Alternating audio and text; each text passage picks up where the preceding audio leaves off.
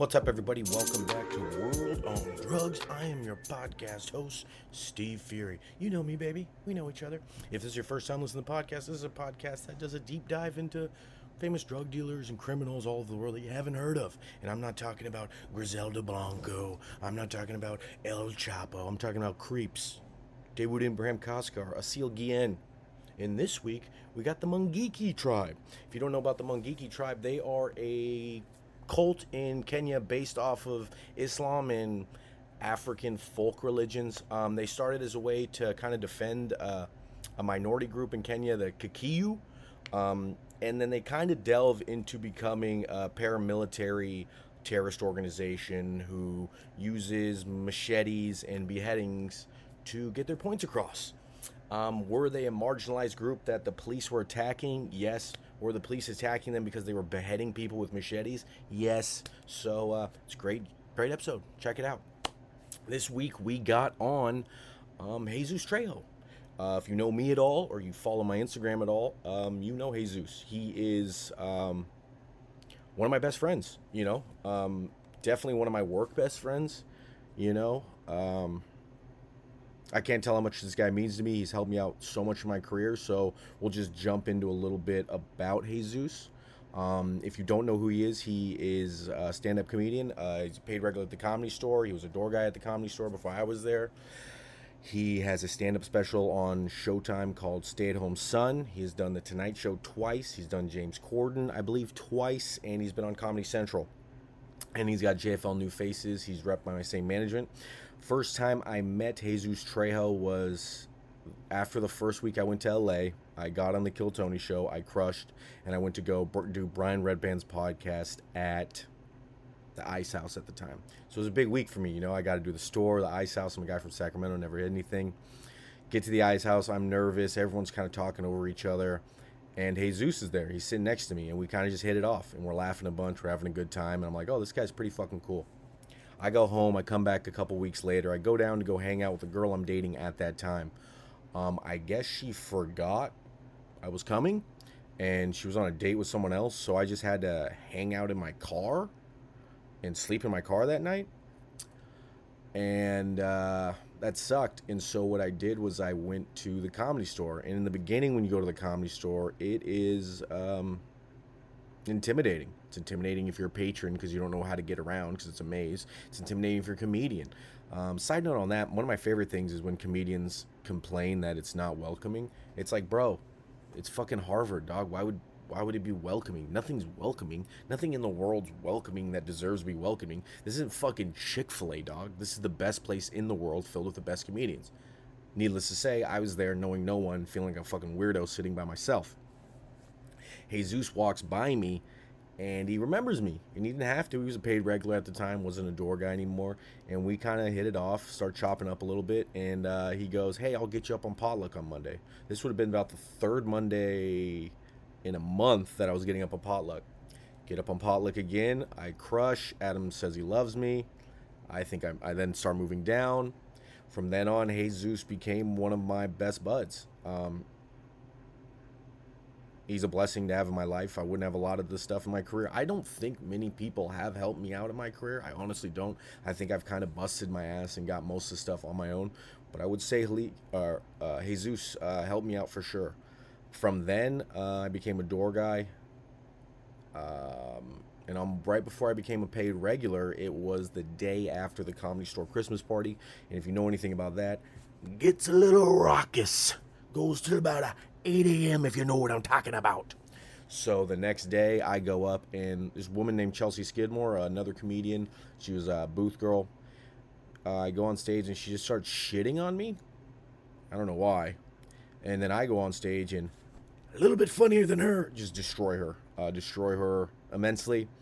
Turns out my current manager, Alex, god damn it, cat. Here's the cat.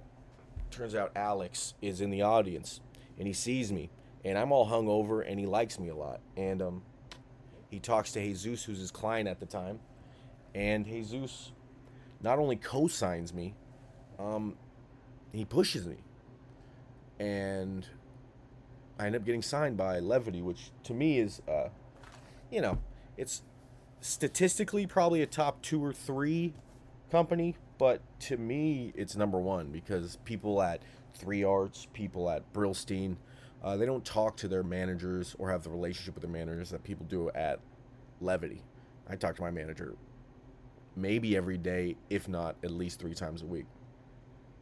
So from there, I start getting on other shows. My life starts getting better. And we cut to current day where now Jesus. I went to Jesus' special. I watched his special. Uh, I, he's done all my shows. He's honest as God, one of my best friends. And uh, now he's on his way to blowing up. Um, and I'm opening for him all across the country. And it's a blessing to work with someone that's one of your best friends, someone who you look up to, and someone who's really fucking cool, man. And no one has anything bad to say about the guy. He grinds his ass off. And I think that's why we get along because he respects the hustle and being funny. And that's something both, I think we both have. So, needless to say, this was a treat to have him on. Um, this one's very fact heavy and I don't know. I think it's pretty good, honestly. It is one of the um, Robin ones. So if you're a fan of his, he's come back to do this one. It's pretty good. I enjoyed it. We recorded it in Tempe. Um, if you want to know more about Jesus, man, you can check out his clips on uh, YouTube or follow him on Instagram. I believe it's Jesus Trejo. Maybe comedy in there. You'll find it. He's the biggest Jesus Trejo. Oh. So last week I was in Tempe, Arizona with Jesus, uh, and my girlfriend went out there.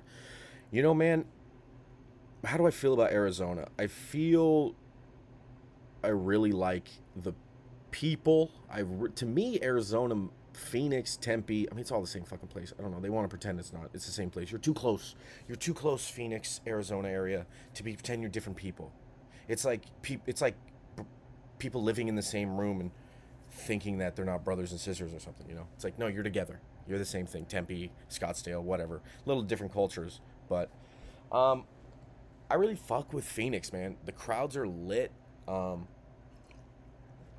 people are good. Politics a little wonky, not my favorite thing in the world, but you know they make it up. You know sometimes you know really just goes to show how you might not agree with people's politics, and that's probably why you shouldn't bring them up because the people themselves might be cool as fuck, and they are cool as fuck, and they were great to me.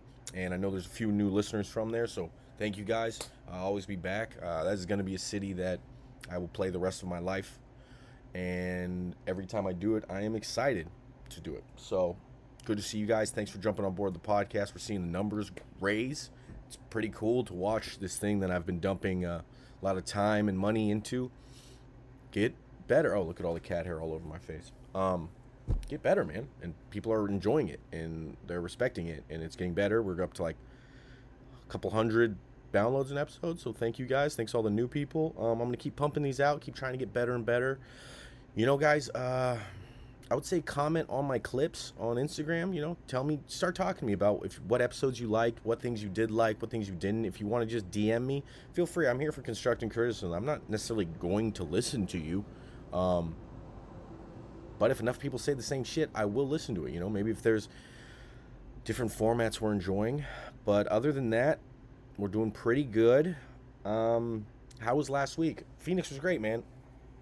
Uh, couldn't enjoy that more. I had my last JF. Hopefully, ugh, good. Don't want to jinx that. Hopefully, my last JFL audition. If you don't know what JFL is, just for laughs. It's uh, the biggest comedy festival in the world.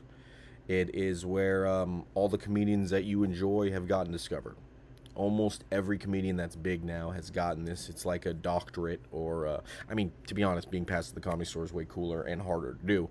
But uh, this is something I always wanted. Um, I have done it for this is my fourth year. Um, I've done pretty good every year, but I did kind of my old style, which is if you've seen me, you kind of see my set right now is splitting up between stories and set of punchline jokes, bang, bang, bang. So the last three years I did this, I've always done pretty good because setup punchline stuff normally hits bow, bow, observations. But that's not what these people want. So if you are a comedian listening to this uh, and you're thinking about your JFL set one day, they care about your story. That's all they care about. Make your story funny. Show who you are. Oh, but that's not the funniest thing in the world. Yeah, but it's not about being funny, guys. That's what I learned. You know what it's about? Packaging yourself so you can sell it to a network so you can get a fucking TV show. That's what it's about. If you want to learn more about JFL and what that is, there is a great documentary about the 2018 JFL called Inside Jokes on Amazon Prime. It is free. It is three or four episodes. I never really wanted to watch it because there's a bunch of people getting something I think I'm better than.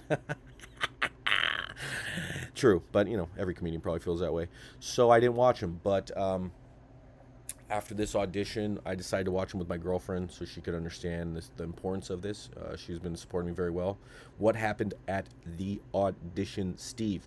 So, um, normally I've been having my auditions. We're always at MI West Side in Santa Monica. Great club. It is an improv club, and I've been known to bomb there a few times, but I've always done pretty good there. This one was at Dynasty Typewriter. It's like fantastic, you know. Let's keep going to venues that uh, aren't built for stand up. If you don't know what Dynasty Typewriter is, it is an old school movie theater, I believe. Really cool setup, beautiful place. It's all like smoky inside. The lights look good. The aesthetics are on point. Um, that being said, they don't serve alcohol, so you know how I feel about that. I don't like to do stand up without a beer before or two. Don't like to be drunk, but you know, two or three beers, man, I'm just loose. I'm feeling good.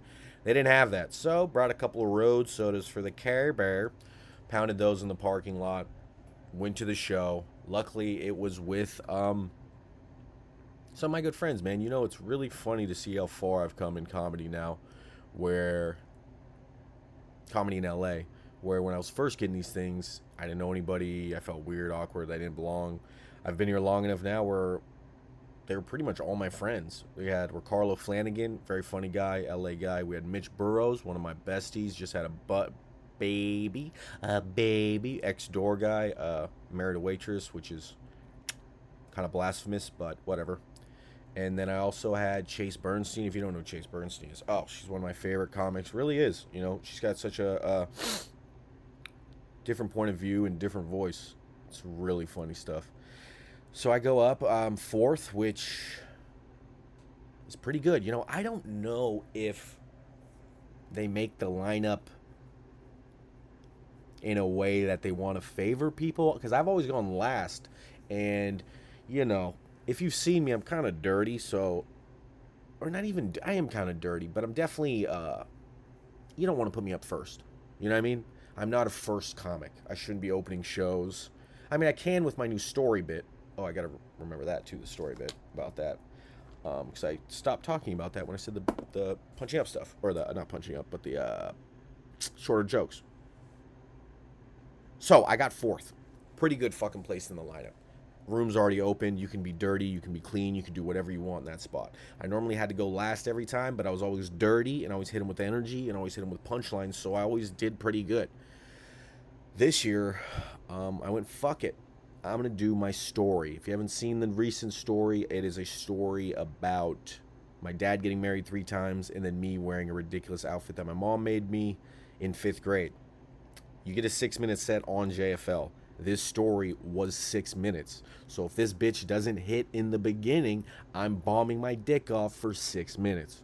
Luckily, if you've seen this show or you've seen this story, shit doesn't bomb, dog. It is uh, might be the best bit I've ever written. If you want to see uh, kind of a first rendition, go to the Comedy Store's website or their uh, Instagram, and it's probably like the 25th pick down. It's picture of me. It's about a six minute bit. I go there, I do the story. It, uh, I mean, I might be a little biased. I think I had the best set. I mean, that's what everyone told me. I do. I could do good. But, you know, being me, man,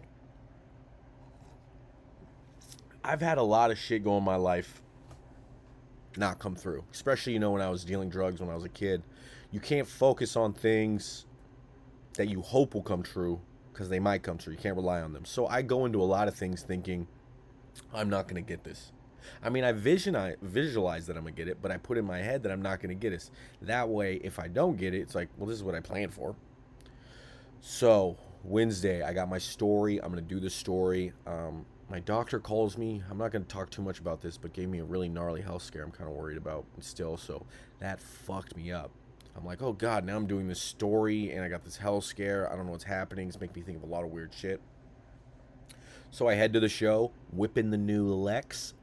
Love that car. Makes me very happy. Um, get there, pass, smash the car bar. The road is in the car bar. Do my spot. I do good. I'm feeling okay, man. I'm like, uh, Luckily, my buddy Pete Lee, if you don't know Pete Lee, he's done the Tonight Show more than any other current comic right now. Hilarious guy, uh, sweet boy. Uh, I helped him paint his trailer mansion. He has a trailer on the coast or the cliffs of Malibu that overlooks the ocean. It's one of the most badass fucking things I've ever seen. Uh, love his girlfriend Jamie. He's hosting. I get to talk to him. It's just fun, you know. In the beginning, when you do these things, you don't know nobody, but now I know people. They're my friends, so I'm doing shit with my friends, and I haven't seen people in a long time. Show was a little weird because the guy named Jeff Singer, he's the guy who books JFL. He's been doing it for 25, 30 years. He has seen every comedian that matters for the last 30 years. He's the guy who chooses people. He's the guy who makes the decision if you get your big break shot, your big shot. You can do it without it, but it really helps. So normally he's a French Canadian guy. He always wears fedoras. He's in on the joke. He has like 100 fedoras. He sits in the corner. He never laughs. You watch your set. He doesn't really talk to you. He's kind of sullen because normally the guy's watching. He's doing this all year, watching 10, 15 people a night all year and debating with his other co producers of this thing who should get in this festival. But he hasn't been doing that because of the pandemic. So the guy comes in to the green room and he's the nicest guy I've ever, I've ever met saying hi to me, saying all this cool shit, saying hi to everybody, introducing people, brings up the show. He's just stoked. I go up and I fucking do really well, man. I wouldn't say it's the hardest I've ever crushed these JF auditions because you know the dirtier jokes and the bang, bang, bang, bang, bang, punchline, punchline, punchline. I can get them rolling to where people are like wheezing, but the story is very um, insightful of who I am as a person. It is, it ends on a huge laugh. It's uh, it's what they want. I do great. I come off stage. My manager Alex is there. He texts me. He came. He always comes everything important. That's why I would say if you can get booked, if you can get anywhere, man, if you're thinking about going to any management company and you have a chance to get to Levity, because they do keep it small there, man. They're not like three arts where each guy's like 45 comedians under his belt. These guys have a handful. So if you got a chance, man, I couldn't suggest anything more.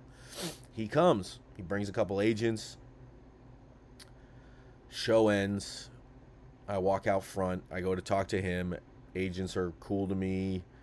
Uh, Alex is cool to me. They all say I was great. They all say I had the best set. Um, also, man, there's another one. Hang out after you do your spot, especially if it's important, because the booker of the show, the booker of the festival, other comedians, other bookers that might be there, they might want to talk to you after the show. This is a job. Do not leave early.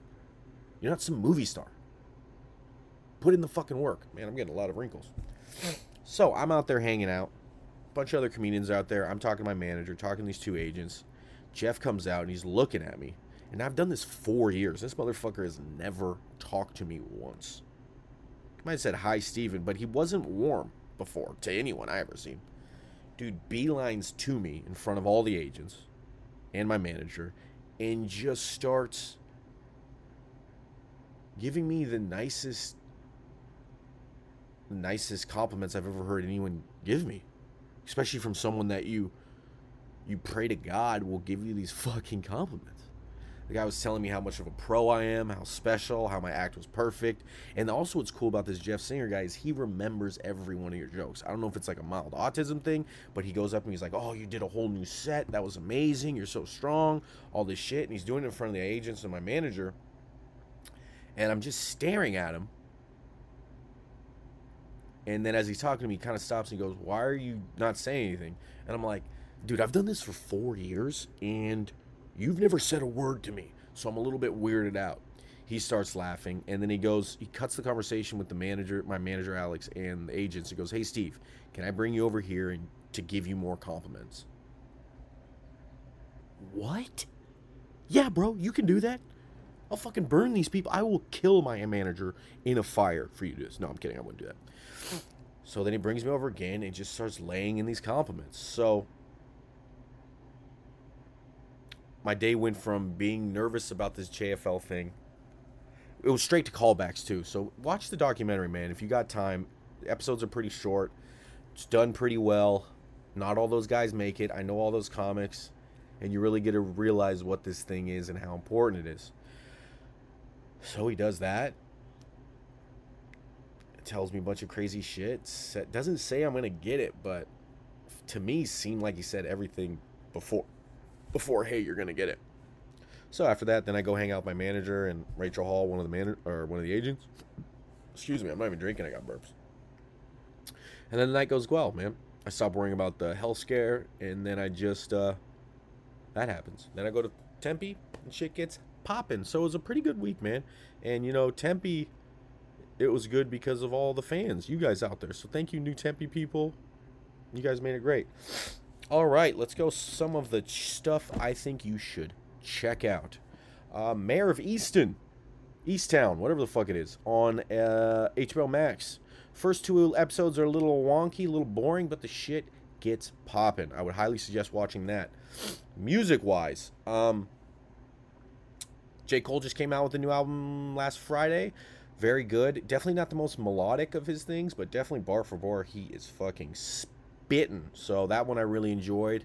Also, there's a song called um, it's by this guy named Bat Boy Blackie. Um, I'd never heard of him before. I've never heard of Bat Boy Banky. His best song right now is "Wake 'Em Up." Um, check that out. He's he has not been discovered yet.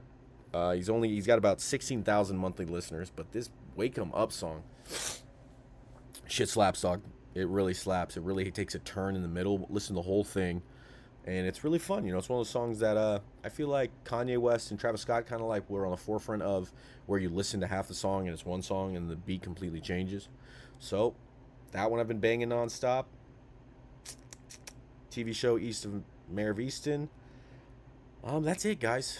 Um, I can feel some good vibes.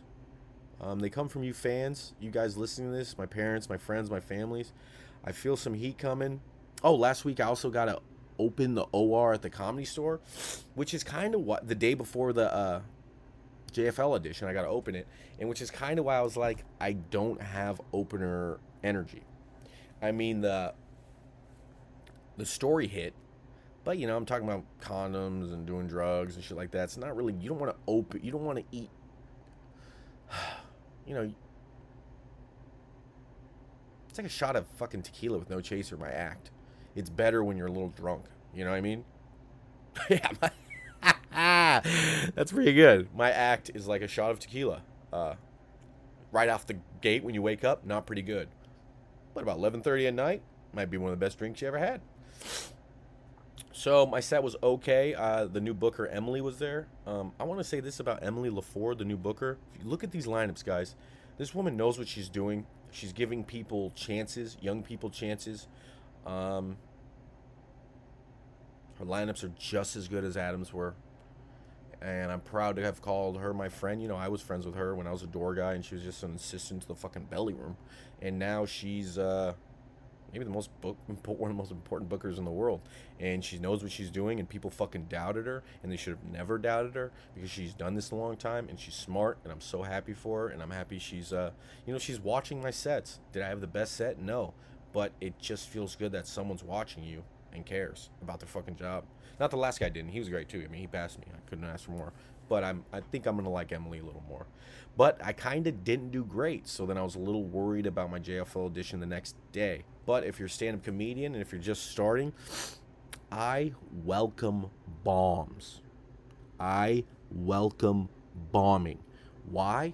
Because when you get to the point where I'm at, which I think I'm pretty good and I very don't often bomb, when I just keep crushing, I don't think I'm gonna crush my next set. I think someone someone's got to pay the piper soon. You know, there's always just one that doesn't go well. So luckily, my set at the comedy store. I mean, I don't really bomb because I'm pretty good, but I don't. I didn't go that well. So to me, it was a bomb. So I got the bomb out of the way, got the restarted the juju clock, and it all worked out on JFL. Next week we got a Dr. Joe Hofswell's double part banger, folks. Ooh, I'm doing the 18th Street Gang. You heard me? Yeah, that one's gonna be pretty fun, man. Um, we decided to do with Dr. Joe was um take his stuff, spread it out. He's gonna do once a month. I'm gonna get a couple other people to do the shorter ones. He's gonna do double parters once a month and allow me to start getting ahead of podcasts. And this one's 18th Street Gang. We go into different factions, how they started. This is a local LA gang. So I could get shot, to be honest with you, but um, worth it. So once again, guys, this is the Mungiki tribe, cult kind of. Ah, fucked with religion, so, um, a minority trying to trying to save themselves from discrimination and and and attacks from other people that spun out of control and just real psycho shit. So it's a really good episode. Once again, shout out to Robin Fitch McCullough, the researcher. He does a good job. Happy to have him on board. He's making a. I got two from him, some two good ones coming up. A little short though. I'm not so I'm not sure what I'm gonna do about those. Might start doing a Patreon. You know, these numbers are getting to the couple hundreds, that maybe a couple people want an extra two episodes a month. And I'm also getting some merch made. Um, it's going to be the World on Drugs logo with my name on it on a black T-shirt on the front. Start selling them at shows. So if you guys want one of those, keep an eye out. Be fun to support me. Twenty-five bucks probably a piece. Forty for two. I don't know why you'd want two, but maybe you do. So guys, thank you very much. I love you. Thanks for hanging out on the podcast. Thanks for making this thing a little community. Please DM me what you do, what you don't like. Let's get this thing better. Let's whittle it down. We're still only 13, 14 episodes in, and it's finally getting some heat. I feel some heat. Thank you guys. Once again, this is Jesus Trejo and the Mungiki Kenyan tribe cult. See you guys soon, buddy.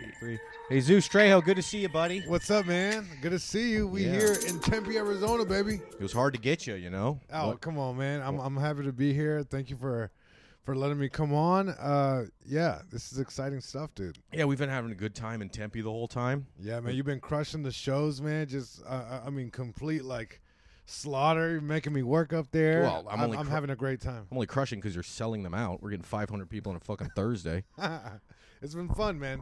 It's been cool. It's not as hot as I thought it was gonna be. Out yes, I mean it was hot as fuck Thursday, and I was like, this is gonna be a rough time. But now it's 80 with like a light breeze. yeah, it's, It's, making me, it's making me be like, oh, this place isn't that bad. and then like three days from now, it's 400 degrees. So we're gonna do. Uh, this one's pretty great. Uh, this we got with one of my best uh, researchers, Robin. He's an ex-military guy. Um, he does really in-depth stuff, and this one's pretty cool. So this is all about the Mungiki.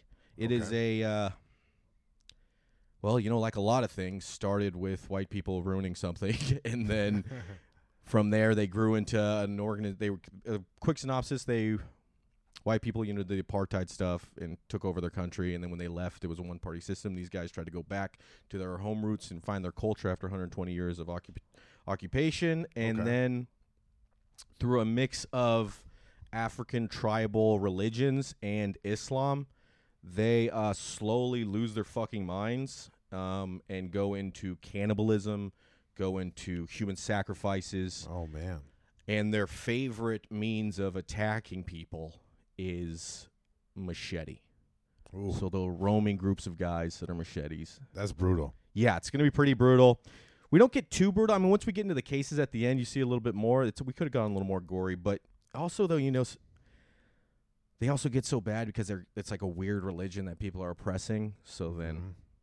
we'll just get into it. We'll start it right here. Okay. Straight to the timeline, the background to the cults and organized crime in Kenya. 1840s, European missionaries begin to explore and proselytize what is now Kenya. The region is ostensibly under control of the Arab and Muslim Sultanate of Zanzibar. In reality, the Kikuyu and other tribes are independent. I have to say, you're you're pronouncing those words like great. I was I'm- like, ooh, I would have a hard time. I mean, honestly, some of the English words in this one, the proselytize, got me more than I've luck- luckily written a lot of this and read it all, and uh, That's good. I if if I if I had to read this, it, it would be a long episode. Process to lies. Yeah, that one- some of my research, I think Robin snuck in a few words in here. I'm like, I've never even heard this in English. I think he's trying to fuck with you. yeah, man. yeah, he knows I'm trying to read this. He know I got a couple beers in me. Um, so then they go to 1871. So about 30 years from there, the French Empire is defeated by an alliance of German states. Desperate German states unite into the German Empire. Both France and Germany advocate for new colonial ventures in Africa. Uh, has anyone heard about slavery coming there? That's that's probably actually was already there at that time, but that's kind of what happens there. In the, about 1882, a nationalist revolution threatens to close the Suez can- Canal into European trade. Great Britain intervenes and occupies the country. France, Belgium, Germany, and other European countries rapidly step up their own colonial enterprises. Mm. Got a feeling this isn't going to end well.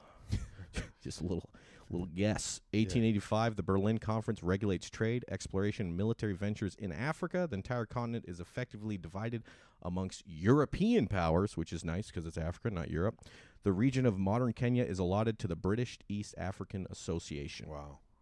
How fucked is that, man? Someone just comes into your house and starts dividing it amongst your neighbors. It's like no, the whole thing is my house, and then they're telling you what wing of the house you own. Like, Not even you don't even get oh they're like no no no no it's not your house it's actually your neighbor's houses you're gonna live here or we're gonna move you somewhere and it's gonna be a lot worse. That's so terrible. Here's a question: Has anything ever started well with the words European powers? No, Eu- a European, uh, maybe European soccer. Yeah. Oh, there you go. The European power, but now they're trying to get that Super League, which could be Oh yeah, I heard about that. I'm not a soccer guy, but I heard about that. Is like that. Uh, yeah, that's not good. essentially what they're doing there is they're going to take all the biggest teams and put them in one league. But the reason that the other teams help in the smaller leagues help out is because they share the revenue with the poor team. So people that are in like you know the Oakland A's of the Premier League still get to have money and fans because the big guys get the contracts. But if they do that, then everyone's going to die, and there's only going to be like 30 teams. Not cool, bro. So yeah, even in that example, not good. Yeah, maybe like a sausage factory. Like you know, like once a year, all the European powers come together for a Broadsworth battle. Oh man. What about European cars? Are you a fan of European cars? That's cool. Yeah, but they just always break down. They do. They oil leak like hell. Yeah, something goes wrong and it's super expensive. Like my whole thing, I was searching for a car for like six months. I just got a car, a Lexus, and my thing. Nice. Yeah, pretty. It's a, it's old, but it's Why, got. why'd you say Lexus like under your breath? You got to say Lexus. I know. I just feel embarrassed. I got a new car, saying it now. Lexus.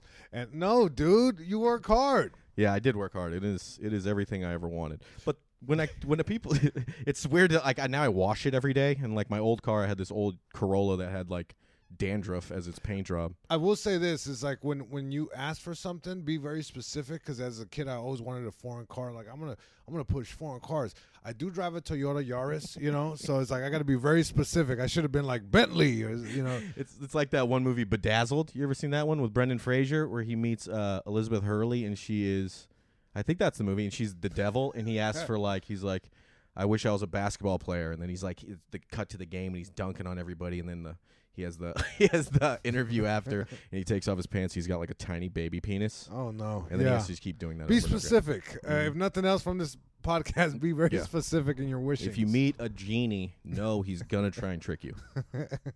1888, the British East Africa Company is formed to administer parts of East Africa.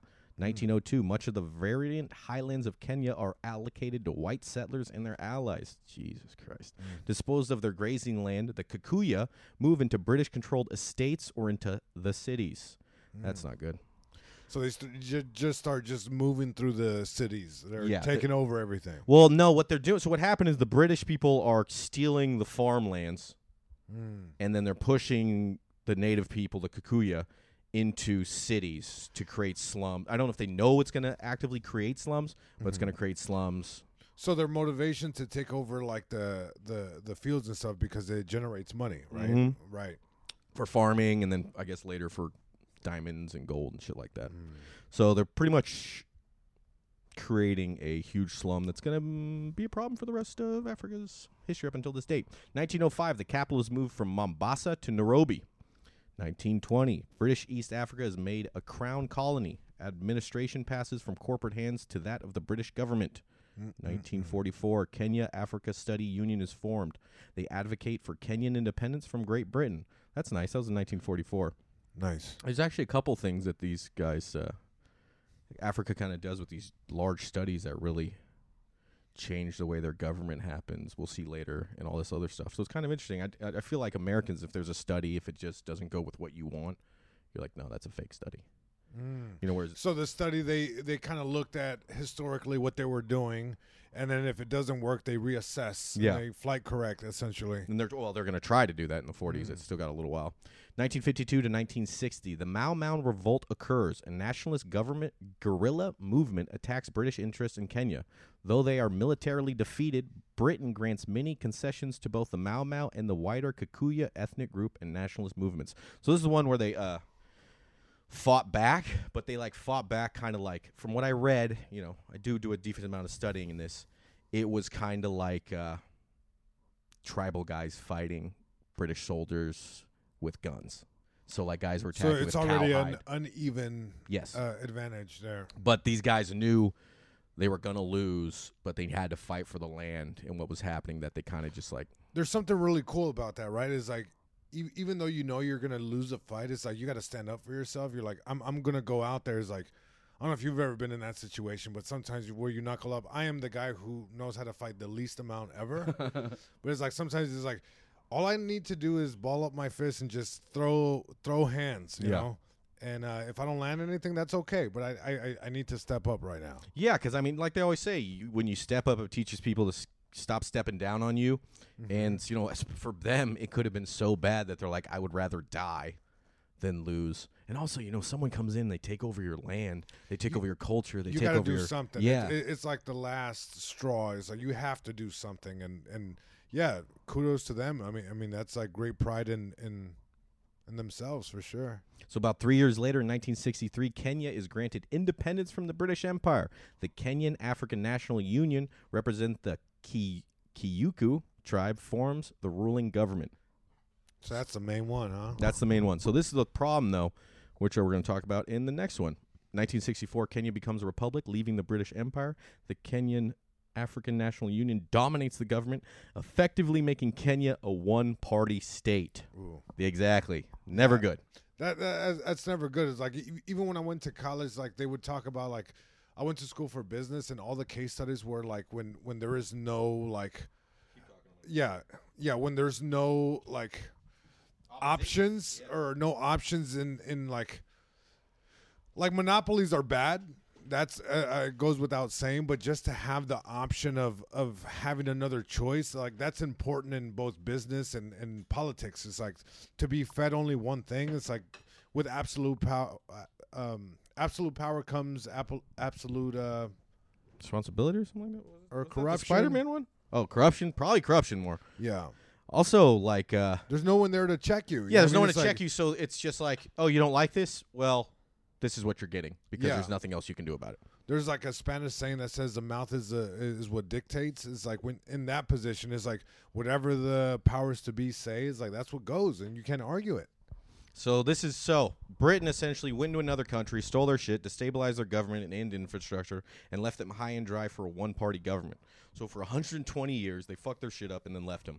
I feel like that's kind of like, you know, when you're in a bad relationship or like when a kid gets emancipated from their parents, mm-hmm. and it's like it's good that you got out of there, or definitely the kids because your parents were psychos, but now you've had no training, you've been probably put in slums and have no idea. So more often than not, might not work out. Yeah, you're not equipped to kind of hit the real world, or or yeah, yeah, you're not prepared because you've been deprived of X, Y, Z. Yeah, and I'm gonna, I don't know this for sure, but I don't think in the 1940s the British people were putting a lot of Kenyans into government so that they can learn from them. Right. So, from the 1960s to the 1980s, Kenya experiences a major population boom, leading to intense urban crowding, unemployment, and conflict over land rights. So, we're going to go to another timeline here, and then we're going to go into uh, the overview. Okay. Timeline 1980s to early 1990s. The Mungiki organization em- emerges amongst the Kikuyu people of Kenya. Beginning as a loose organization advocating for the return to what they perceived as traditional Kikuyu and Bantu values, they soon come into conflict with other ethnic groups, chiefly the Masai and the Kalenjin. So, my pronouncing might not be perfect, but I did look these up. So, I'm trying. And Better pronunciation than I would have done. yeah, especially when they're back to back, it's like I can kind of I can kind of get it. But so in the mid for you. '90s, patterning itself off the Mau Mau rebels, the Mungiki leaders move their operations to the slums of Nairobi. They organize themselves in military militarily into cells and platoons and take over the Nairobi taxi industry. Okay. So essentially, So what does that mean? So these guys go into the slums. I mean, you, a lot of times when you want to get a huge revolution, you go and get the poorest people because there's normally mm. more of them. They're normally more disenfranchised. Right. Rich people don't want to change the status quo. Right. It almost reminds me of like the Pol Pot, like in Yes. Cambodia, where they go after the intellectuals and and anyone that, you know, what's crazy. I even read this before, where it's like they went after anyone who would wear glasses because it was a sign of Intelligence. stuff. intelligence. You know, so it's like when you get rid of the free thinkers, now you have the people here at the bottom who's like you can. One can argue you can easily influence because they know no better. Yeah, and the, and they're the guys you're, you're promising things, and they're like, I want to get better. A funny thing about Pol Pot, what really fucked him up was that since he got rid of all the teachers and all the smart people and anything like that, he hated uh, sparrows a lot. Really? Yeah, he hated sparrows a lot, and everyone's a farmer, so he goes like, if you see a sparrow, kill a sparrow. But the problem is the sparrow eats the fucking bugs that eat the plants, So there was an infestation, and the crop went to, and everyone. That's when everyone started dying. and people needed to flee the land. Because, Yeah, people yeah. need to flee. People need to eat. the and he had no food for anybody, even though he was the guy who was the championing the fucking farmers. right. it's just like that's why you gotta have a little intelligence. Smart people Yeah, are not the enemy. the people you killed off would have told you to leave the sparrows alone. Yeah, yeah, yeah. Who ever hated a sparrow too? Such a weird thing to do. I'd be like spiders for sure. Let's get rid of them. Bees maybe. So the taxi thing is also so actually what they do a little bit later, which is even I'll even bring it up now. So they take over taxis and then they take over bathrooms. So most people's this you know this is like the slums of fucking Africa. This isn't like That's that's, a that's barrio. rough. This is like you, people don't have bathrooms in their houses, so they have a guy with like a mach- machine gun or machete sitting outside the bathroom. Every time someone has to go poop, they got to pay this guy. And now, anytime you want to go somewhere, you got to pay this guy in the taxi because not everyone has mm. cars there. So they start taking over everything. I love how you said barrios because I'm like, I get that. Yeah, no, I get that. Uh, yeah, but imagine Im- im- imagine that brainstorming session that leads up to this decision. You're like, what do people do the most? Everyone, no matter where you are in the hierarchy of a nation, a family, uh, of the land, you have to go to the restroom. So once you start controlling that, it's like, that's terrible. I mean, that's it's kind of what like not going to sound too crazy here. What Nestle's doing in America, they're buying up all of our water wells. If you look at all Are the large, really? yes, yeah, they bought like multiples of them. That's why if you really look at why Al- uh, California is going through these droughts, it's because they can Nestle bought a lot of the uh, the water. And if you look at when they started buying our shit, and you look at when the droughts happen, maybe we get less rain than we used to, but there's a large. Um, I don't know, coalition's not the word, but coincidence between the two of them buying all of our water, and now we're everything catches on fire. That's very interesting. Yeah, because Nestle's fucking evil. But can keep you talking. Yeah, no, that I've I've I've had uh, case studies in college that we did in like my last semester of, of school, and it was Nestle. You know them them trying to do like, um, I don't remember the full details, but basically they would do like baby formula and they would send it off to third world countries, and there was like a kind of like a, a, a thing that went wrong. So it's like, yeah. I didn't know they were evil, but Yeah, I, I- I knew evil, they dog. would. They, they had a lot of errors in their operation that resulted in catastrophic um, Mm-hmm. To results. poor yeah, shit. Yeah, I mean, I mean, if you think in your head, I want to control the water or bathrooms, that to me is inherently evil. That's like a super villain. That's how a super villain thinks. Because if you think medicine sh- and education should be a human right, Right. you know what? No one can fucking argue that water and pooping should be the. yeah, yeah. It's like um, you know having the whole thing of like, yeah. It's like once you start controlling, you know, people's restroom behavior. Like where does it stop? Is it is it blinking? Is it breathing? Yeah, It's like where does it stop? you. Can, I mean, th- what else can be stopped other than the fucking bathroom? But that's gonna come up in a second. Okay. So, quick little overview because you know ti timeline gets a little uh, confusing. We're gonna go this one from the 1980s, 1996. Some of the mystery surrounding the Mungiki is tied to their origins, which remain obscured by both the secrecy of the group and the mythology it has created. Originally formed as a self self defense militia for the Kikuyu, the ethnic group that makes up 17% of Kenya's population. They first started engaging. That was a beer burp. Sorry, guys. I drink beer. They've heard me burp a bunch of times on this podcast. They engaged first in cattle rustling and racketeering against their rivals, specifically the Masai.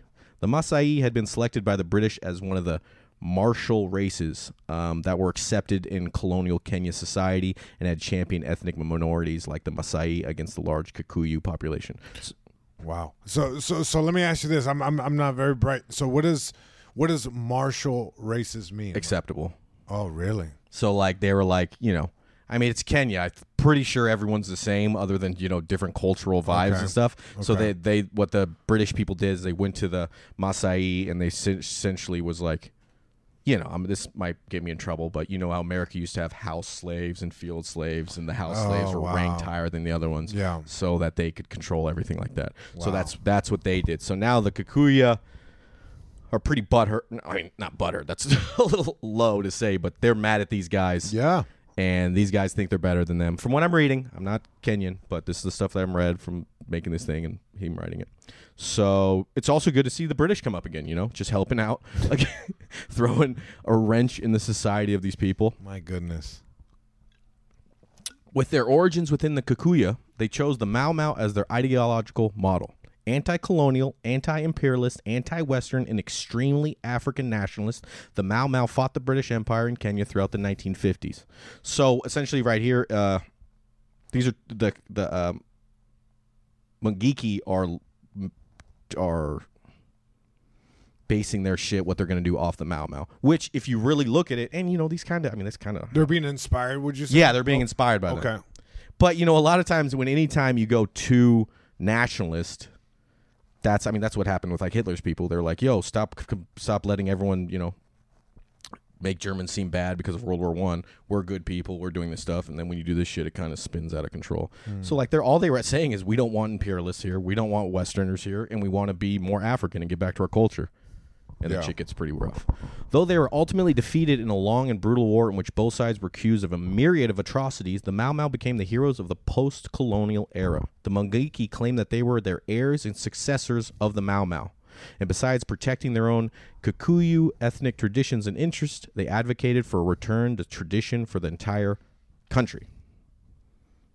Which, you know, a lot of these things to me, if I'm reading this right now, and if I'm a Kenyan, I'm going, I like that. I like that. I like that we. I want to know my culture that has been taken from me. I want to go Right. get rid of these guys who are pitting me against the Masai. I want to do all this shit. I want to get rid of British imperialism for the last 120 years. Would you say that they understand the conflict that's happening against the uh, Masai, or, or is it just kind of like a, a like a thing that's uh, like a conflict that's being inflicted on them, and they just kind of accepted it? Because what's the time span here? This is like uh, 120. Almost in 20 years. Yeah, 120 years. yeah, 120 years. So at, some point, it's like the conflict is diluted. It's almost like a family conflict. It's Yeah. like, why doesn't my mom talk to my aunt? Yeah, we, we kind of forgot what why that is, But we just don't do it. yeah, we just don't talk about it. I don't ask mom, and I, I just don't. Yeah, And plus, if you know your aunt thought she was better than you for 120 years because your dad told her that, or her grandpa told her it was, you might have some fucking. yeah, it's a, Beef. it's super deep rooted. Like the Mau Mau, to gain support for their endeavors, they moved from the rural farming country of the Kenya into the heavily populated slums of Nairobi.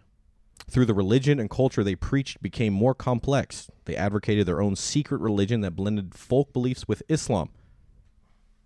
Organized themselves into military cells and created a litany of oaths and mottos for its members. I need to have one of those cough buttons they have on radio, but beer burps. Yeah, beer burps. Yeah. You're, you're gonna be the.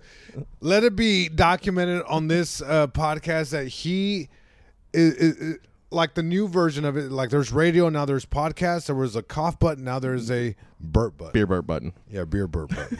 That's you right here, Steve Furey, ladies and gentlemen. Re- revolutionizing podcast game with beer burp buttons. They rapidly began to supplant their cultural activities with criminal ones. Both British imperialism, living in the slums, poor people, military oaths, Islam, and folk beliefs. I don't see how this went wrong. Seems like a recipe for something peaceful and wonderful. That's a little joke I wrote. Sarcasm. The late 1990s. So this is a cool one. A lot of these that we do, we go pretty far back. These guys, I mean, these guys were butt fucking crazy in the 2000s. But right now, they're just getting steam. You know, it's a nationalist movement. People want to get back to who they were. Right before the 2000s, 1990s. 1990s, late 90s. The Mungiki move into other industri- industri- industries, such as rubbish collection, waste management, and construction. They soon dominate criminal racketeering in Nairobi. public toilets are occupied in the Mungiki charge for their use. Oh man. You know, it's honestly, and I keep saying this every time I do this podcast.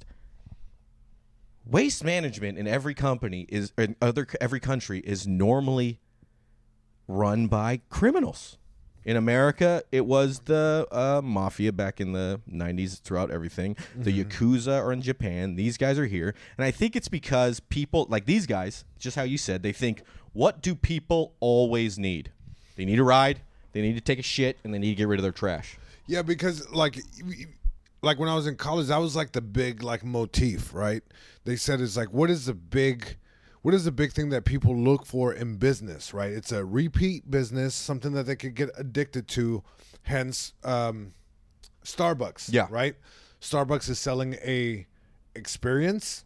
Uh it's it's coffee, it's something that everyone is conditioned to think that they need and everyone be like, yeah, I, I I need some caffeine to get me through the day. So it's something that's like a like a repeat thing. So it's like even when you look at like somebody like Warren Buffett, it's like the the business models that he's go he goes after are very unique, right?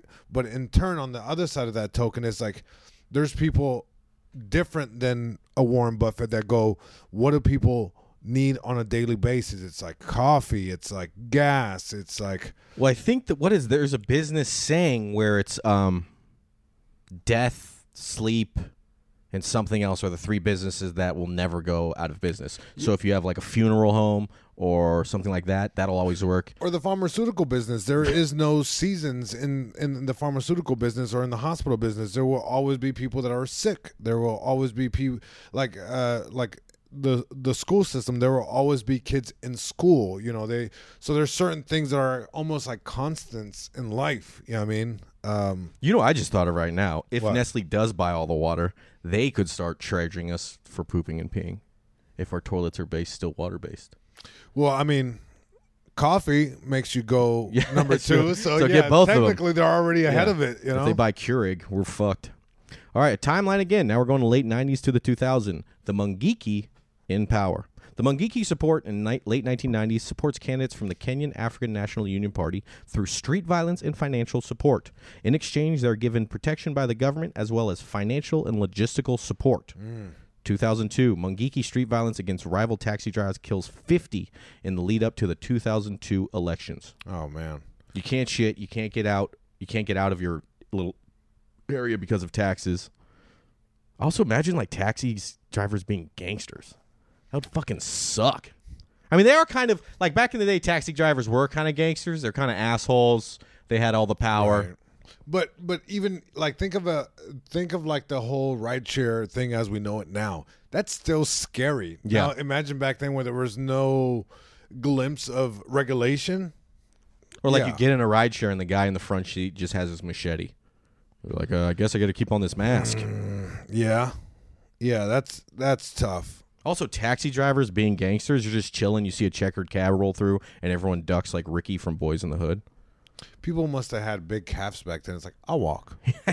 it's like I'm not taking a taxi. the tax me like the taxi keeps uh, uh, passing me by. I keep flagging it down. No, that's for your benefit. Yeah, he's helping you That's out. a that, that's a blessing in disguise. December 27th, 2003. The Kenyan African National Union is defeated in the first free elections held since 1963. The winners, the Rainbow Coalition, bans the Mungiki. Uh, I feel like if that name, the Rainbow Coalition, too, is like, you know, when you're hiding something really dirty, like it's like the America's Free Speech Coalition, and it's actually like, you know, the Oh. internet trying to censor you and shit. Oh, I see what you're saying. They're kind of doing their sugar. It's too coat- positive. Yeah. So this one overview, we're already kicking ass right here. Uh, the overview: early history and Mungiki rise to power, 1996 2002. The group came to public prominence with the sudden takeover of the taxi cab business in Nairobi.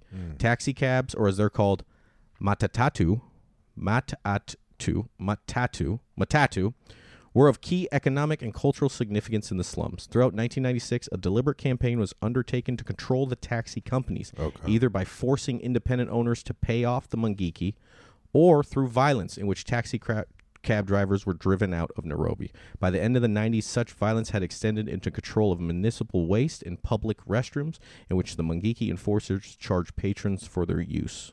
So that leads me to believe that not everyone was on board with, like, not all taxi drivers were on board with this situation. So any uh, good faith taxi drivers that wanted to feed their family, like, we got to get out of here. This is not going to be a lucrative business. Like they must have been robbed left and right. Anyone who wasn't a part of the the gig, Yeah, I mean, man. it just sounds terrible. Um, here we go. Okay, Jesus, you want to take a hostile takeover of Long Beach? okay. These guys started with toilets. I'm guessing most places didn't have their own toilets. What are you taking over in Long Beach to get a stronghold on the base of Long Beach society? I'll go first so you can think. Me with Sacramento, what's the backbone of Sacramento? Beer. I'm going to every brewery in Sacramento. I'm sitting on the big ass dudes um, with with with flannel, and I'm Okay. charging someone every time they order a cider, a double IPA. Papa Furey gets a cut. Ooh, that's a good one. I mean, if I'm gonna do a, a takeover of Long Beach, what am I charging for? Uh, I'm gonna go with um, right now. I would do coffee. There's a lot of coffee shops on every corner, uh, a lot of boutique roasters and that kind of thing. Uh, yeah, coffee is big business. You know, going back to what I said earlier on Starbucks, but you know, when you have mom and pop, you know, roasters, you know, people take pride in the locally sourced and roasted, you know, mom and pop business. So it's like, yeah, coffee is a big business. I think I especially that. Long Beach. I feel like they uh, have a very uh, whatever the word nationalist idea for Long Beach would be. It's like they want to support their own and do their Yeah, because it's it's people. part of a big metropolitan area, so it's like it's part of technically LA County, but it's its own thing. A hundred percent its own thing. and thing. Long Beach is basically a scaled down version. Like to scale, it's a like you know one third of what LA County would be. So it's like they're kind of doing their own thing. It's like we're part of LA, but not really. We're our own thing. So yeah, coffee, food, probably. Yeah, it's like I like that too. Like maybe like you sit out front of them and you charge someone like they're going into the club. It's like a five dollar entrance fee to go into the coffee place. You know what it is? As, as you're saying that, this comes to me like when you go to a casino in California, they charge you like 50 cents a hand, like for a blackjack table. Do you know this? no. Yeah. So if you go to like a like in Southern California, you can't go into a card house because there's if you notice if all the local Yeah, they're weird little card houses. yeah just card houses. There's no Uh-huh. slot machines, and the card tables you have to go there and you have to pay a fifty cent like thing every hand. So that kind of like bites into your uh, profit margin if you're playing a game of twenty one. You know, a blackjack. Especially if I'm doing dollar to five dollar hands. Yeah, you're doing five dollar hands, and every, every like every time it's fifty cents, it's like there's a there's a tax being placed on it. So I I, I feel like if people were doing the thing with the bathrooms, like if I was to charge people to eat, let's just do it on food. Any restaurant there's like a like a tax, That would be the equivalent. You just get it on the front end as opposed to no pun intended back end. Yeah, yeah. I mean, I mean, I guess the government's doing this with taxes. It's just taxing shit for people, but now they're Oh, I taxing guess you're right. Yeah. The rise of the Mungiki came during the last years of the Kenyan African National Union government, the post colonial party that had ruled the country since 1963. By controlling local election sites, threatening rivals, and donating heavily to the KANU, the Mungiki had gained status as an untouchable organization outside the law. With protection from within the nationalist government, the Mungiki not only continued to pursue criminal racketeering enterprises, but publicly attacked cultural opponents. In 2000, the Mungiki began to draw attention from wider audiences regionally and globally as they started to attack women as seen as being too Western, as well as Christian organizations and Freemasons. So we're going to go a little bit more into that later and start going through what they do. But um, So the, so there's just a lot of turmoil, like financially, right? It's like the the the businesses. It's what's really like dictating the the the conflict here, right? well, I mean, they're also in the slums of South Africa.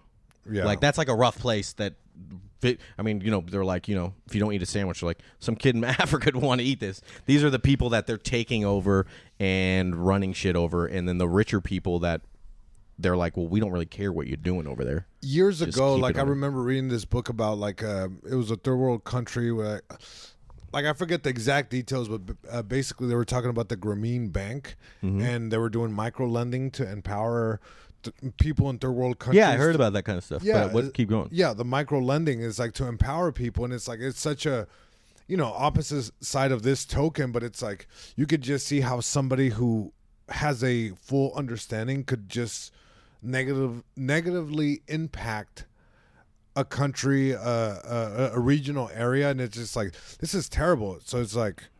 Yeah, it's like the opposite of what the Grameen Bank was doing. Yeah. You know, they're empowering people on micro lending to get like a cell phone that they could use as a business. Hey, you want to call your family? You know, you pay X amount, a fraction of a penny to make a phone call, and they could, you know, somebody could come out of poverty that way. Yeah, instead of uh, giving them money, they're charging them money. Yeah.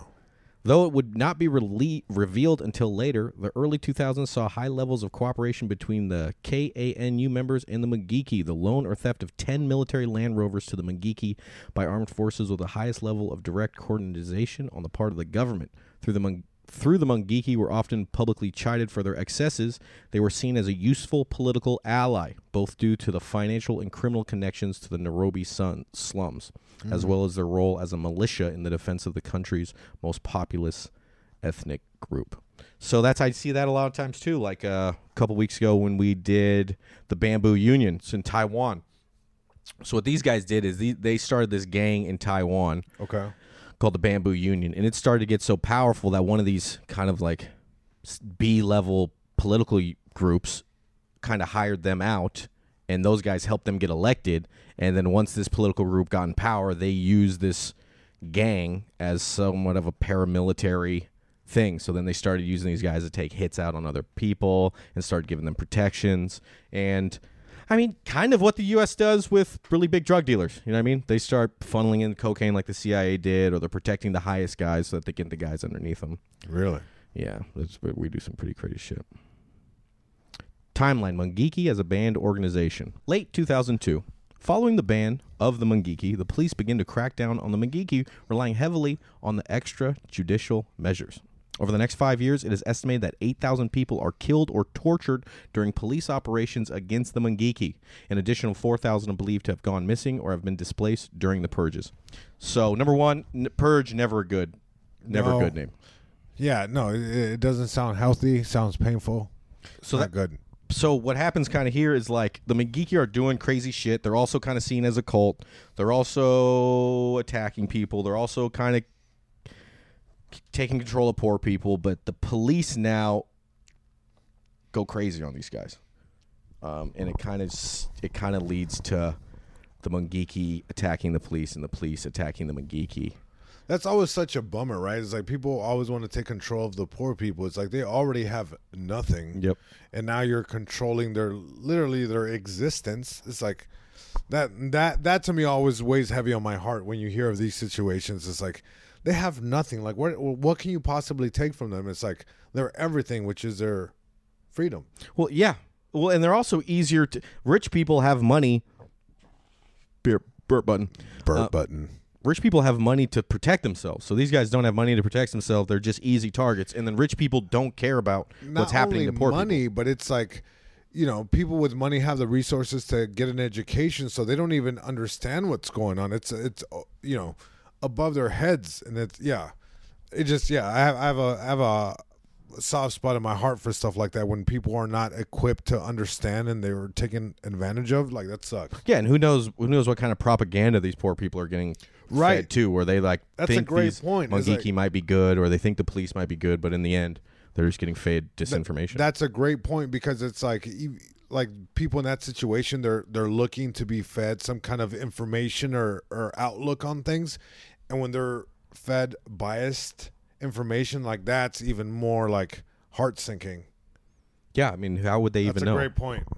displaced during purges isn't that the easiest and nicest way to say mass murdered it's like huh no no no i didn't sell anyone drugs don't be silly i did lose some cocaine in jesus's jacket and i did find his money in mine though but i would never sell drugs Early 2003, the head of the Kenyan military is ordered to investigate and report on missing military equipment. It is revealed that a small group of senior army officers supplied the Mungiki with military equipment and logistics and support, chiefly military vehicles. So, these guys are getting help from the past military or the past regime that got kicked out, and they were getting you know like fucking ATVs and tanks, not tanks as much as but but like the fucking Humvee, the old Humvees with the machine guns on top. Oh yeah, So like, the Halo truck. yeah, yeah, they're getting Halo trucks. exactly. It's GTA style. Now these guys are getting real mad, the new guys. In February 2003, an effort to curb the Mungiki leads to two days of street violence. Two police officers are killed, and more than 70 gang members are res- arrested, with an unknown number left dead. Oh, also, we're going to come back and go into these things a little bit more specific. I should have probably put them after, but it's be fine. We'll still get it. In June tw- 2007, in an effort to solidify their position in the face of increased police pressure, the Mungiki embark on a terror campaign against independent business owners and former Mungiki members. Over 100 people are killed with machetes oh. just in June. The violence continues until police and military forces intervene. Jesus, question I got to ask here. Would there be a worse way to die than a fucking machete? Uh, it goes without saying that would be a hard no. Like that's hard to be just. Uh, it, it, it, It's like, a to- shark attack on land. it- it- you're just being chopped away. And- just like hard chops. I mean, the hard chops is just not good, man. Yeah, it's never like if you ever ch- use a machete to do yard work, it's never like you cut everything down on one swing. It's like you're like, hack, You gotta, hack. yeah, you gotta Hack. keep hacking at it. Yeah, I, I, I, I know my way around a machete working. You know, mowing lawns with my dad, and we would chop down like a, like when we would we were clean up trees or stuff like that, or like um, yeah, we would have to clean out like this like patch of land or whatever, and yeah, that's that that's tough. That's tough, and people out there just chopping at people. Come on, man.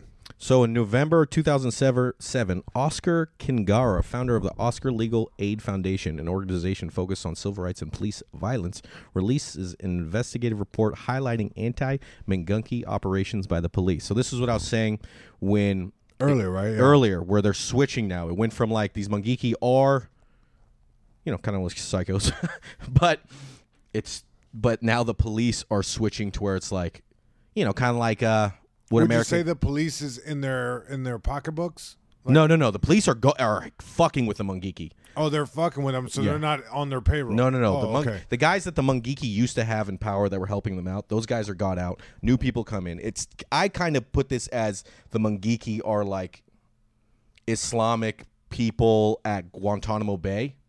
You know, Mm. like like they were put in this area, and then we, whether or not they might have been doing bad shit and planning to do bad shit, we also like severely fucked them up and did crazy stuff to them, and then.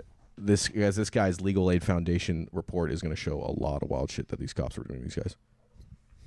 December twenty seventh, two 2007.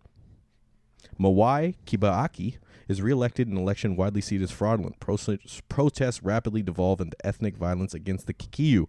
So the Kikuyu are the guys that the Mungiki are protecting and stuff from the Masai. In January 1st, 2008, election violence reaches its peak after a church filled of Kikuyu are burned alive. Oh my God. Negotiations commence for the forming of a new government. 2007 was a rough fucking year for Kenya. So they go from police dying, 100 gang members dying, um, protests, 100, what is it? A whole church full of Kikuyu are burned alive. Ugh, that's a cold way to go. You talking about if there's a worse way to die than a machete? Fire. Is like how about somebody who has a, a wholehearted faith and they're doing the right thing, right? You know, I'm Yes. I'm I'm I'm all for anyone who pursues a religion for the betterment of themselves. So they go to church, right? That's a good thing to do. You're praying and they burn you there. Yeah. Because then it's attacking your physical and spiritual beliefs. Because it's like you're praying to a guy and you're like, save me and my friends and my family. And while you're getting burned alive. I mean, any of this shit, a lot of these things, I feel like if I'm in an organization, you know, maybe I'm a criminal. I don't mind that being a little dirty. But once you go into the thing of like either, you know, the white supremacists going into a church and shooting them up, or cartels blowing up a church, or these guys, it's like once you start getting the church thing, how do you justify that? Yeah, there's the yeah. I, gue- I, I guess the moral compass is is very skewed at that point. Yeah. and there is no essentially rules. No. right? There's no coming back. You're just Yeah. fucking hellscape of a human being. Lost soul. All right, we're coming to an end on this one. We're going to get to Overview after the ban 2002 to 2008. So we only got one more section yet left. In 2002, the first free elections were held in Kenya's history, with the result that the Kenyan African National Union, the KANU, was finally removed from office. Those were the guys that were helping the Mungiki. Almost immediately, a ban on the Mungiki was issued by the new government. See, I was trying to say that's why it's kind of a little confusing in the beginning. Yeah. This is where we clear it up. As well as an investigation into the loan of the military automobiles. For the first time, the Mungiki became a real concern at a national level and not just a concern for local authorities. Gradually, resistance to the Mungiki grew, both on the part of local organizations representing communities dominated by the Mungiki racketeering operations, but also on the part of police and sec- security forces attempting to enforce the ban. Hmm. So they're banning these guys. Oh man. So that's why the police are attacking them like fucking like Bloods and Crips or like, you know, Norteños and Sureños. It's like if you see these guys, it's fucking on. Hmm. A pattern of attacks and reprisal began with the first instances of police assassinations and kidnappings, as well as extreme violence in Kenya's streets related to the Mungiki. They control the fucking poor people. They're gonna go buck wild in there. Though the ban was ineffective in destroying the Mungiki, it was enough to limit the control of the organization on its previous monopolies. Three, throughout 2007, in an effort to regain control of the taxi business as well as influence that year's national elections, the Ngiki embarked on a campaign marked by what would become to known as the Mungiki's new hallmark trade of attacking people, which is beheadings. Yeah. These guys get real psycho here, and we're going to go a little depth into it later. The death of a 12 year old boy who was part of a child sacrifice ritual and the murder of two Americans brought further attention to the group, as did several massacres and street battles fought during the election season. The 2007 election, marred by violence and insecurity due to political infighting, saw the peak of attention towards the Mungiki, who were widely credited for exacerbating the political violence of 2007 that saw more than a thousand people killed and over 600,000 displaced from their homes. Wow. Though banned, the Mungiki reached something of a peak of their influence, with members being consulted by the government as local defense during the riots of 2007. Can I just can I say this? Huh. You read really well while drinking. Oh, thanks. Oh man. like I'm I'm I'm impressed. You've been killing beers and just reading perfectly. You started once. yeah. I'm like, oh man. You know what it is, man? I feel in comedy for me too, if I can get two beers into me, two and a half beers into me, two beers in a shot, that's my. That's your nice. I'm working up. Okay. I'm working at that. I'm working. I'm not in my head. I'm not anything. Things are smooth. I'm not. I'm not. I can even slur when I'm fucking talking like normal English. You know what I I'm mean? I'm like three quarters of a way through a beer, and I'm like, oh man. I, I I'm just like, ooh. It's hard to even read. Right? Yeah. I'm reading drunk. Yeah, I got my glasses on. I can't really see that word. All right, we're at the last part before we get into some deep death or Oh. de- of deep, well, death too, but deep, uh, in depth uh, of what this is a part of the crimes- episode where we hit that wah wah wah wah wah. doo doo, and just see these guys. Uh, like, all right. March 5th, 2009. Due to their prominence in the Kikuyu communing, meetings are allegedly held with the Mungiki about post election security. The government is accused of giving over some security authority to the gangs in response to anti Kikuyu violence. So, like I said, or like, you know, this is a little confusing, but so these guys became in power because they were trying to protect their community of the Kikuyu against the Masai and the other guys because they're only 17% of the population. So they do need to exist right. because of the hate that's happening to them. But March 5th, 2009, that Oscar Kingara is now assassinated in Nairobi. The guy who made the uh, papers of how these guys are getting fucked up by cops is assassinated. We'll learn how he's assassinated. And what happens is this guy's shit doesn't even get uh, uh, released. It gets released via WikiLeaks. And then people His assassination. his what the paper he wrote. Okay. Remember how I was talking about like these guys have like people that do these in-depth research things and it Yeah, in kind the of beginning. and it, and it and it and it really changes how the world is seen and all this stuff like or their world is seen. This guy created did this in-depth thing of like, hey, these guys are psychopaths. I mean, he was kind of on the Mungiki side, but he's like, these guys are crazy, but what the police are doing them is, you know, swiping them up off the streets, beating, torturing, cutting off their limbs, mm. doing crazy shit. Now he's killed like two years later in Nairobi at the University of Nairobi because he's a fucking professor there. He pub- his published and unpublished reports circulate widely on WikiLeaks. The killers are not found, but investigations cast suspicion on police tactical units. And we say tactical units when we read about this later you'll know why. Essentially, it was like a fucking SWAT hit. These guys driving with his assistant in front of the uh, campus. We're on the fucking campus right now, ASU. Yeah. Truck pulls in front of him. The guy slams on his brake. He tries to back up. Truck pulls behind him. Truck pulls to the side. Opens the thing. Two guys in automatic pistols. No way. They all pull away. That's like a scene out of a movie. Yeah. And that's what they did. These guys. Oh man. October of 2009. Oh, actually, why is that? That's messed up. Uh, March should have gone later. October 2009. Senior Mungiki leader Maina Njenga is acquitted of murder. Days later, his spokesman is shot and killed. So these police are grip tightening Covering their their grips. tracks, yeah, they're yeah. tightening their grips on these guys. November 2009. Senior members of the Kenyan National Youth League, the youth wing of the Mungiki, are shot in Nairobi. Right here, overview. Make that what we just talked about a little more digestible for ya. 2008 to the present.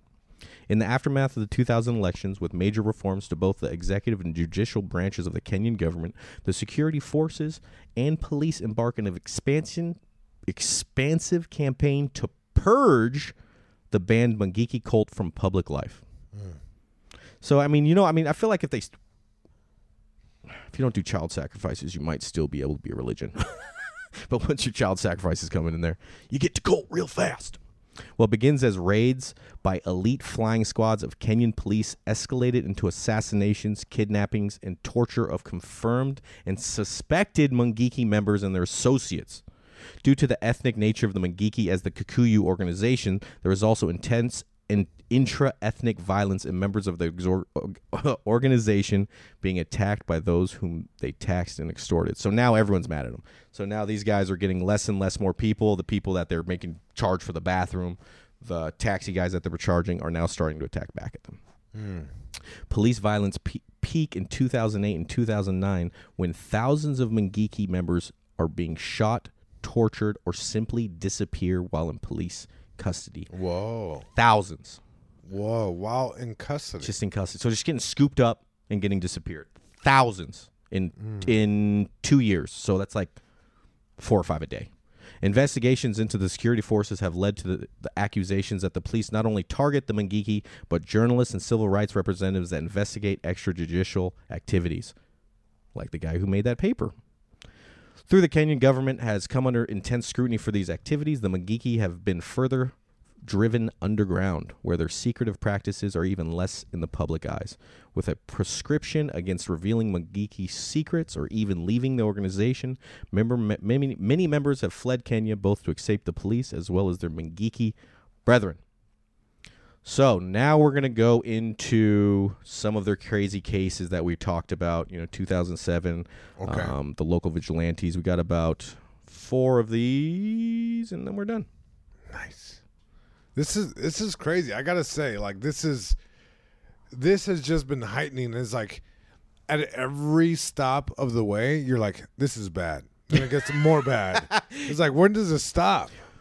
You know what's and it's as bad as they get, but it's it starts when someone comes into your fucking country and destabilizes the government and tries to take over and take money off your shit, and then when they leave abruptly, you have nothing to do. It's like it's. I'll let you go in one second and say something, so keep it in your mind. But it's a lot like when you see when you had that bad kid in school who who dealt drugs and beat up kids, you're like, what happened to you? Then you go home and his whole house is destabilized. His parents aren't there. He has to live on his own. It's hard to go right from there when you don't know what's wrong. Yeah. It just made me think of like the difference between Western and Eastern medicine. Is like Eastern medicine is is encouraged that you take this precaution of like healthy living and you eat healthy and you do this kind of thing mm. where Western medicine is like one thing goes bad, you do this to protect that or get rid of this, and then that springs into existence another ailment or another problem, and then you bring this to take care of that and brings another thing. So it's like that's gnarly. Yeah, that- where does it end? That's exactly what they did, right? Something went bad, so then they the the Kikuyu, the guys who are a small percentage, seventeen percentage of Kenya, The they're getting medicine, They're right. yeah, the medicine is the Mungiki. They're like the Kikuyu are getting killed and raped and whatever, so they're like, we'll create our own private military to help protect us, and then they keep, then they come into that, but then they take over the taxis. And in theory, that's supposed to work, right? Yes. It's like this is going to work, but you fail to look. You fail to have the forward thinking to be like, what other problems could come from this, and it just doesn't end until it's not until it's not a problem no more, and everything has been essentially eradicated. And then these that's what these guys do. They go, okay, we're gonna eradicate these fucking Mungiki. One, because we're kind of racist against the Kikuyu. Two, because the Mungiki have been going buck fucking wild for twenty years and doing wild shit and charging us for pooping and not letting me leave my city. And then it goes ruckus. So we did the Don't they still technically charge to go to the restroom? there. Probably. no, I went no. there. Here in, in in in the U.S., you go to like a Burger King, you got to put a quarter in the thing and then turn the knob. Yeah, and where do you don't you don't you don't you don't do that at uh, In and Out. You, You don't, don't- do that at uh, Carl's Jr. somewhere. You do that at a Burger King in the middle of the fucking hood. No. Yeah, that's that's so true. Like you, they don't charge for that in a quote unquote nice neighborhood. They do that. You know, it's like I mean, that also could be because like heroin addicts are going in there and shooting Yeah. blood all over. I do. I did. Was in San Francisco for a little while in downtown LA. And you're I like, thought you were about to say I did do heroin for a little bit. I have never did heroin. Whoa, Not yet. Still got not time. yet. You're still young. So we're gonna do a quick overview of the 2008 to the present. And then we're gonna get into some of their crimes, Okay. and the crimes get a little more juicy. Ooh, Crackdown. Go grab a beer, guys. Grab, grab, grab, grab me one too in the fridge. Okay, so we're going to go into the Mungiki attacks against Windman, the social aspects of the Mungiki, 2004, I mean, October of 2000, the 24th. Though a criminal enterprise, the Mungiki has been compared to the Cosa Nostra, the Mexican Mafia, and the Yakuza, not only for their criminal ac- activity, but also to the deep social and cultural aspects of the organization. Wow, what a great sentence right there. Because you talk about Italians, they relate heavily to the Cosa Nostra. Um, you're Mexican, maybe you might know some people in the Mexican Mafia. They have probably a hold over a lot of things in maybe Mexican neighborhoods. The Yakuza in Japan are in the culture. Like these things are in the culture of places. Though they were founded in the late 1980s or the early 90s, by 2000 they had boasted thousands of members and advocated for radical changes in Kenyan society. As self-appointed heirs to the Mau Mau, the Mungiki claimed a violent, anti-capitalist, and anti-Western view of the world, advocating for Kenya to be remade as a more traditional society. Over the weekend of October 20th to the 22nd, 2000, the Mungiki engaged in a rampage of attacks against women, one of their first high, pro- high profile crimes that publicly showed them to mobilize against their perceived cultural and societal enemies. Mm. Prior to being banned in 2002, the Mungiki were free to associate with people during a. So that, that's that's also another thing. When they got banned, so the police started eradicating them, and they also weren't allowed to hang out with each other. You know, kind of like gangs in L.A. or gangs in America. If you have like a what is it? If you get gang affiliated or whether you're not allowed to gather with like another guy More who's than gang- three Yeah, more than three people. So Yeah. during a gathering in the town of Kayole, an anti Western demonstration spiraled out of control. Overpowering police that had been assigned to watch their public demonstration, the Mungiki attacked local women, stripping them naked and beating them. In the mon- most notorious cases, women wearing trousers, pants, which are traditionally Western, were stripped naked and then whipped for hours. Oh Ostensibly, this was due to prescriptions against women wearing clothing and what was the first of many of the women attacked were assaulted by actual female members of the organization. So it was like hmm. women were doing it. By the time that the riot was brought under control, they had targeted other Western groups such as Freemasons and churches. The public nature of these attacks and its explicit targeting of Western culture helped bring the Mungiki to the public sphere, but also served as a turning point against the Mungiki. Before this, they were kind of like, you know, guys that just wanted to restore, get rid of Westerners, get rid of this shit that's gone in their culture. But now they took a thing of they went fucking crazy with it. While it did not affect their standing as a criminal organization, they were seen less as traditionalists and nationalists, what I was saying, and more as extremists, isolating themselves from a wider public more than their campaign of bus taxing and hijacking in the years since their founding. So this was the one where they that one they kind of lost any support. Central Providence Massacre. Turning point against the Mungiki, December 2007. So this was that This is a catalyst right here. Yeah, this- is- this is the one that everything turns, and this is in that 2007 year that we talked about that was uh, fucked up. What were you doing in 2007? I graduated high school. Oh wow. You were what? You were in college? Yeah, I was in college. I graduated 04. Yeah. So it was a good year for me. I had a great year, 2007 actually. Not Or- can't say the same for the people of Kenya. Though the group was banned in 2002 following the death of their political allies in the Kenyan National Union, the KANU, the immediate police response was, though often violent, rather limited. A full fledged crackdown had not occurred, but in the wake of the violence of 2007, the Mungiki became targets of police violence. So, mm. like we were saying before, you know, that guy published this paper that these guys are getting targeted, but we're Professor guy. the professor guy. Well, we're going to learn why they were being fucking targeted because they went psycho. Throughout the year of 2007, the Mungiki attempt to regain their prominent role in Kenyan society by influence the outcome of 2007, an attempt to overturn the 2002 election that had banned them. Throughout the spring and summer, a wave of beheadings occurred against their political enemies, and beheadings beheadings became a hallmark of the group. It's not a thing you normally want of a hallmark of a group. You normally want Christmas movies, maybe chocolates, but not nice things. I wish the Hallmark Network had a lot more mo- movies with beheadings in them. In July of 2007, a 12 year old boy was beheaded in what was described as a ritual killing, a child sacrifice tied to the Mungiki's interpretation of both Islam and traditional African folk religion. Why they do that? They just uh, that was just a thing. I don't know. I mean, maybe drugs are involved. I don't know. You know, like I tried What to find out you like what? Yeah, it's like what kind of headspace are you in where you're like, this is chopping a good. child's head off. Jesus, And man. people are just like, yeah, fucking yeah, chop that kid's head off. not cool, bro. In September, when two Americans were killed, the Mungiki reached an American audience. You don't want to do that. With more details of their mysterious religion was made public, including allegations of cannibalism. They started eating people at this time too.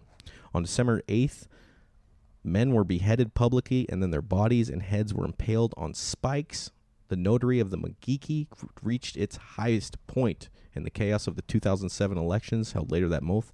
Month, both the police and the Mungiki barked on a campaign of violence.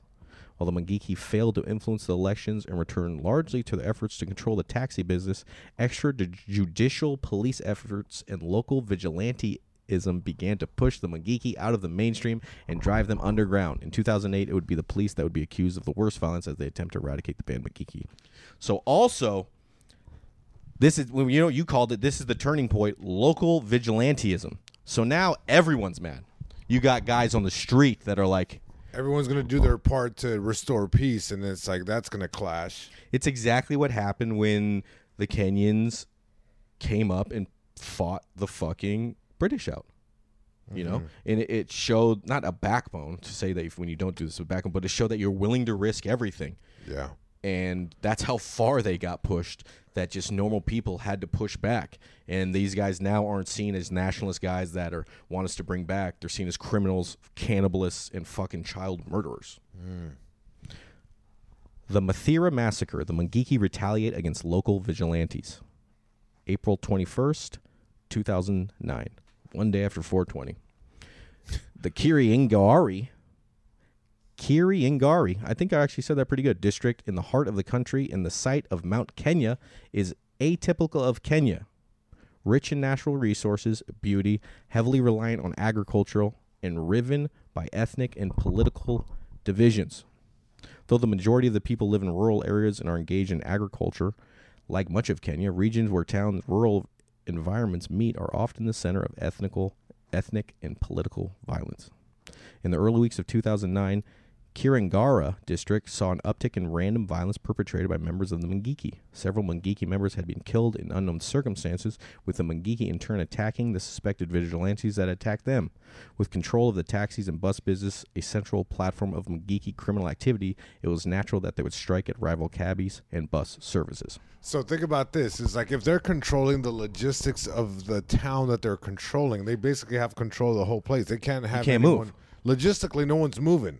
They know exactly where everyone is, and they yeah. Yeah, like I, I kept saying the taxi thing over and over again, but the whole time it was taxis and buses. Yeah, so uh, like essentially just yeah, the logistics of a town. Like think of the the metro system of any big city. If they control that, no one's moving around. Anyone like and and who's who's moving around? It's people with not a lot of resources. Because if you have resources, you would have your own transportation, which in these times They don't Not have. happening. Yeah, this. I mean, this is fucking ten years ago. They don't have that. And also, it's like your blood. Imagine your blood standing still. A, ta- a place needs everyone to move around and do all this stuff. And what's the thing that controls your blood? Your heart. So Which philosophically, if we go into like a Bruce Lee quote, is, is it's like I, I remember him talking about like um like water needs to move, Mhm. right? In order for it to be like alive, the moment water stops moving, what happens to it? It rots. So in a city, when you have people not moving around or going about, you know, freely, it's like the society tends to kind of go in a downward spiral. Excellent. That was an excellent point. By mid April, the shadow government of the Mungiki, which collected extortion money and racketeering operations, was being resisted by locals who refused to pay taxes. Vigilante mobs were turned against the Mungiki and openly fought them in the streets with machetes and stones. During a funeral for one of their members, a group of the Mungiki were confronted by local hostiles. In what was later described as an ambush, other Mungiki members crept through their bushes around the rival towns and people and attacked them with axes, machetes, and rocks. The fighting lasted for several hours, af- after which 27 people were left dead. 37 were later arrested, but they're released for lack of evidence. Why? Because they killed the whole fucking town. So who's going to say that these guys did anything wrong? It's not like they have cameras up. Yeah. It was reported that a lot of the police and local enforcement were bribed. As of yet, no one had been prosecuted. Actually, you know what? I said that wrong. That was the locals that killed a bunch of Mungiki. You said hostile hostile locals. Yeah. So the hostile locals went to the funeral, surrounded the Mungiki, and killed 27 of them. But since the police hated the Mungiki and the law enforcement hated the Mungiki, all 37 got off. Though hardly the worst violence portrayed. Hmm. Because when you said hostels for a second, my my um after one beer brain thought you meant like hostels, like people were traveling. Just a bunch of French kids. Yeah, Uh, I was like, oh, they're they're getting involved. so that was a murder thing. We got one more, and then we're done here. And this is the one at the Oh assassination thing. Brace yourself, you guys. This- take yeah. uh, take a smoke break or a potty break. It's about to go down. Yeah, this is the guy. This is the last one. This is the uh, the Oscar Kingara, the guy who tried to stick up for the Mungiki. Oh, Yeah. The upending of the 50 year one party regime in 2002 was quickly followed by a widespread coordination response against the Mungiki, who had supported the ousted Kenyan African National Union Party. Apart from being banned, widespread latitude was given to the police to pursue the Mungiki. We talked about that. Talked about that. Okay, here we go. Last part. Oscar Kingara, a middle class Kenyan lawyer, was employed in his family's industrial enterprises in Nairobi, but utilized his free time and money to create the Oscar Legal Aid Foundation. Among their chief purposes was the investigation of the police, widely seen as operating a vigilante campaign against the Mungiki. With cooperation from WikiLeaks, he documented more, more than 8,000 cases of police murder and torture. eight thousand. And that's that what we said 2007 to 2009. So he essentially created a like a his own like watchdog kind of situation. Yeah. Okay. And uh, the investigation would culminate in the paper uh, called The Cry of Blood, published locally and internationally, mainly through WikiLeaks, because the local guys. Uh, Cry of Blood. That's the name of the newspaper, you guys. that's the that's the heading. You know it's going to start pretty good after that. Oof. The success of the paper brought new light on the police campaign against the Mungiki, the new prominence of Kingara and his staff. Following the report, the United Nations appointed a special representative on the subject of extrajudicial police killings, which urged the investigation of and firing of senior members of the Ministry of Justice. But guess what? That doesn't happen. On March 5th, 2009, Kingara and his aide Paul Ualau, John Paul Ualu, Ualu, were parked in traffic in front of the University of Nairobi, where they had been working on papers to be presented to the parliament on the matter of police assassinations and disappearances. A van cut in front of them with a second one blocking the rear. Two men left the van, approached their car, firing semi-automatic pistols into both women or windows. The two men wearing suits, they also stole a nearby guy who saw them, and they killed just as random. Well, yeah, that's like a Hollywood movie scene mm-hmm. right there. Oof. So this is the interesting part, and to show uh, how much these Mungiki are hated and how much the government didn't like them. The killings were nationally and internationally blamed on the police services. International aid in the investigation of the murders, including the intervention of the FBI, was denied by the government, who have yet to investigate the murders or even care. the murder of Kingar remains one of the most infamous episodes in the police campaign against the Mungiki. Wow. So, so the yeah, the powers to be say, FBI chill. Yeah, we don't give a fuck. Wow. It's like it's like if your parent like someone was like, "Hey, your your kid has been going around beating up all my kids," and you're like, "Yeah, I don't care. Doesn't matter." What do you do at that point? There's nothing you can do. That's like you know the old saying of like throwing ice cubes at the devil is like what what can you possibly affect in this situation? I mean, yeah, you're not going to get in trouble. The guys who wanted these police to kill these guys are not going to then get them in trouble because they have no one to get them in trouble. And it started with it started from a good place of these guys wanting to be nationalists. It went to them being crazy. Then the police started in a good place, you know, just like the medicine thing of wanting to control these guys who have been crazy. It starts in a good place, but focus is lost, and sometimes there's things that you don't think through, and then that becomes a bigger problem. And you know, now you're chasing the fires, and you know, you can't put them all out at one time. Well, thanks for doing the podcast, buddy. Dude, thank you for having me. This is Appreciate so it. gnarly. Thank you so much. that was man. fun. Uh, make sure you guys uh, keep listening. Thanks for listening. Uh, I'll do all the credits and all the other cool stuff. You have anything you want to say? No, keep listening. This is great. I learned a lot. This is uh, something I wouldn't have researched on my own. So thank you for inviting me. This was uh, really fun, and and um, We're gonna yeah. be together in San Diego in the next week or two. Yes. So- San Diego, June, right? June, First week of June. Check us out. We're gonna be down there, American Comedy bringing Co. the funnies. Check that out if you guys like it. Thanks for checking us out. I'll do the little intro later. Bye.